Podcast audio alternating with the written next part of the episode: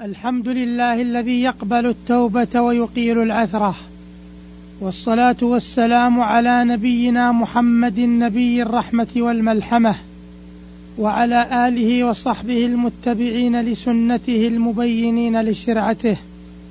أما بعد فسلام الله عليكم ورحمته وبركاته. أيها المستمعون الكرام لا يزال الحديث مستمرا عن الأسباب المعينة على التوبة وترك الذنوب.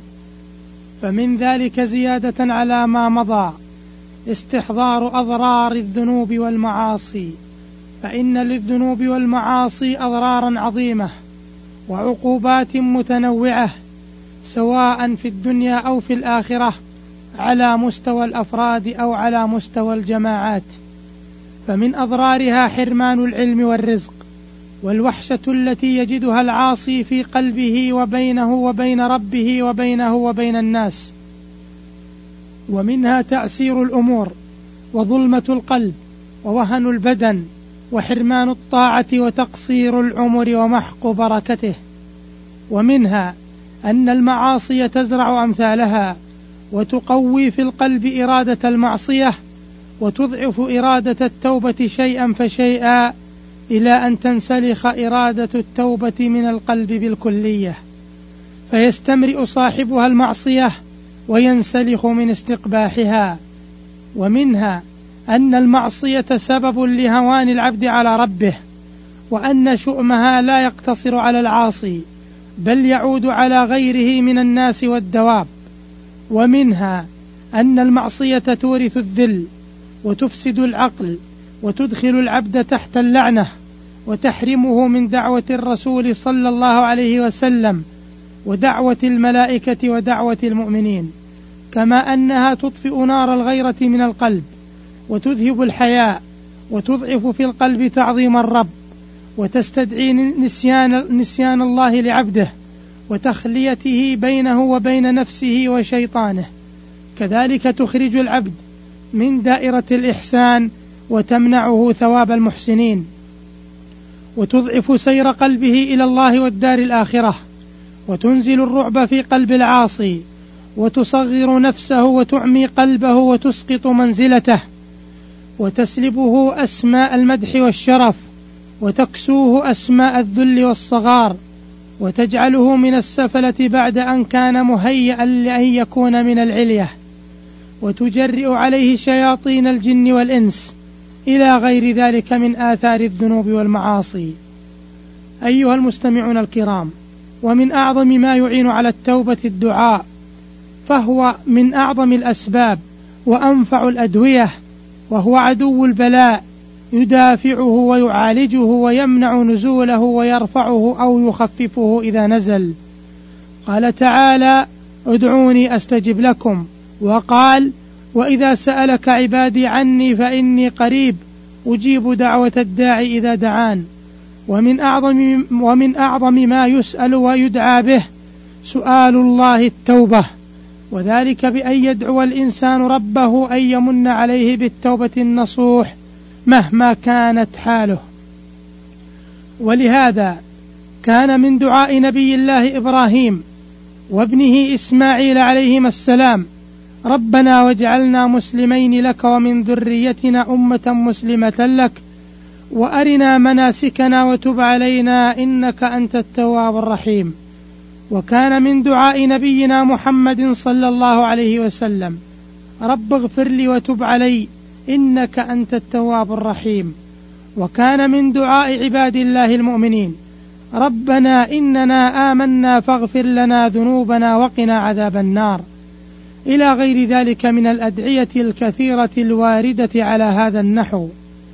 فحري بمن أراد التوبة أن يسأل ربه أن يرزقه إياها وأن يلح عليه بذلك وأن يتحين الأوقات والأحوال والأوضاع التي هي مظان الإجابة. كالدعاء في السجود وفي آخر الليل وبين الأذان والإقامة. وفي حالة إقبال القلب واشتداد الإخلاص والاضطرار إلى غير ذلك من الأسباب. كما أن عليه أيضا أن يتجنب موانع الإجابة وألا يستعجل الإجابة فيدع الدعاء. ومن كانت هذه حالة كان حريا بأن يجاب دعاؤه. ما ضاق بالمرء أمر فاستعد له. عبادة الله إلا جاءه الفرج ولا أناخ بباب الله ذو ألم إلا تزحزح عنه الهم والحرج. ومما يعين على ترك الذنوب ولزوم الاستقامة. كثرة التعبد وصدق الإقبال على الله. فالله عز وجل شرع الشعائر للتزكية والتعليم. لا ليضيق على المسلم ولا ليجعل عليه في الدين من حرج. وإنما ليطهره بها وينمي ملكات الخير والرحمة فيه وليقوي إرادته وعزيمته في الإقدام على الخير والإقلاع عن الشر وليروضه على الفضائل الشاقة كالصبر والثبات والحزم والعزم ليحرره من الشهوات ومن ملكها لعنانه. ولكل عبادة في الإسلام حكمة يظهر بعضها بالنص عليه. أو بأدنى تدبر وتأمل وقد يخفى بعضها إلا على المتأملين الموفقين في الاستجلاء والاستنباط. والحكمة الجامعة في العبادات هي تزكية النفس وترويضها وتطهيرها من النقائص وتصفيتها من الكدرات وإعدادها للكمال الإنساني وتقريبها للملأ الأعلى وتلطيف كثافتها الحيوانية. وفي كل فريضة من فرائض الإسلام امتحان لإيمان المسلم وعقله وإرادته. فإذا أكثر العبد من القربات وأنواع التعبدات واستحضر ما فيها من جميل الثمرات زكت نفسه وقويت إرادته وزادت مغالبته لنزواته وشهواته. هذا وإن الصوم لمن أعظم ما يعين على ذلك. لأنه ينفرد من بين العبادات بأنه مقاومة عنيفة لسلطان الملذات والرغبات وبأنه قمع للغرائز عن الاسترسال في الشهوات فبالصوم تروض النفوس وتقوى الإرادات وتنشأ الأخلاق الرفيعة فهو تدريب منظم على حمل المكروه ودرس مفيد في سياسة المرء لنفسه. وتحكمه في أهوائها وضبطه لنوازع اللغو والعبث فيها.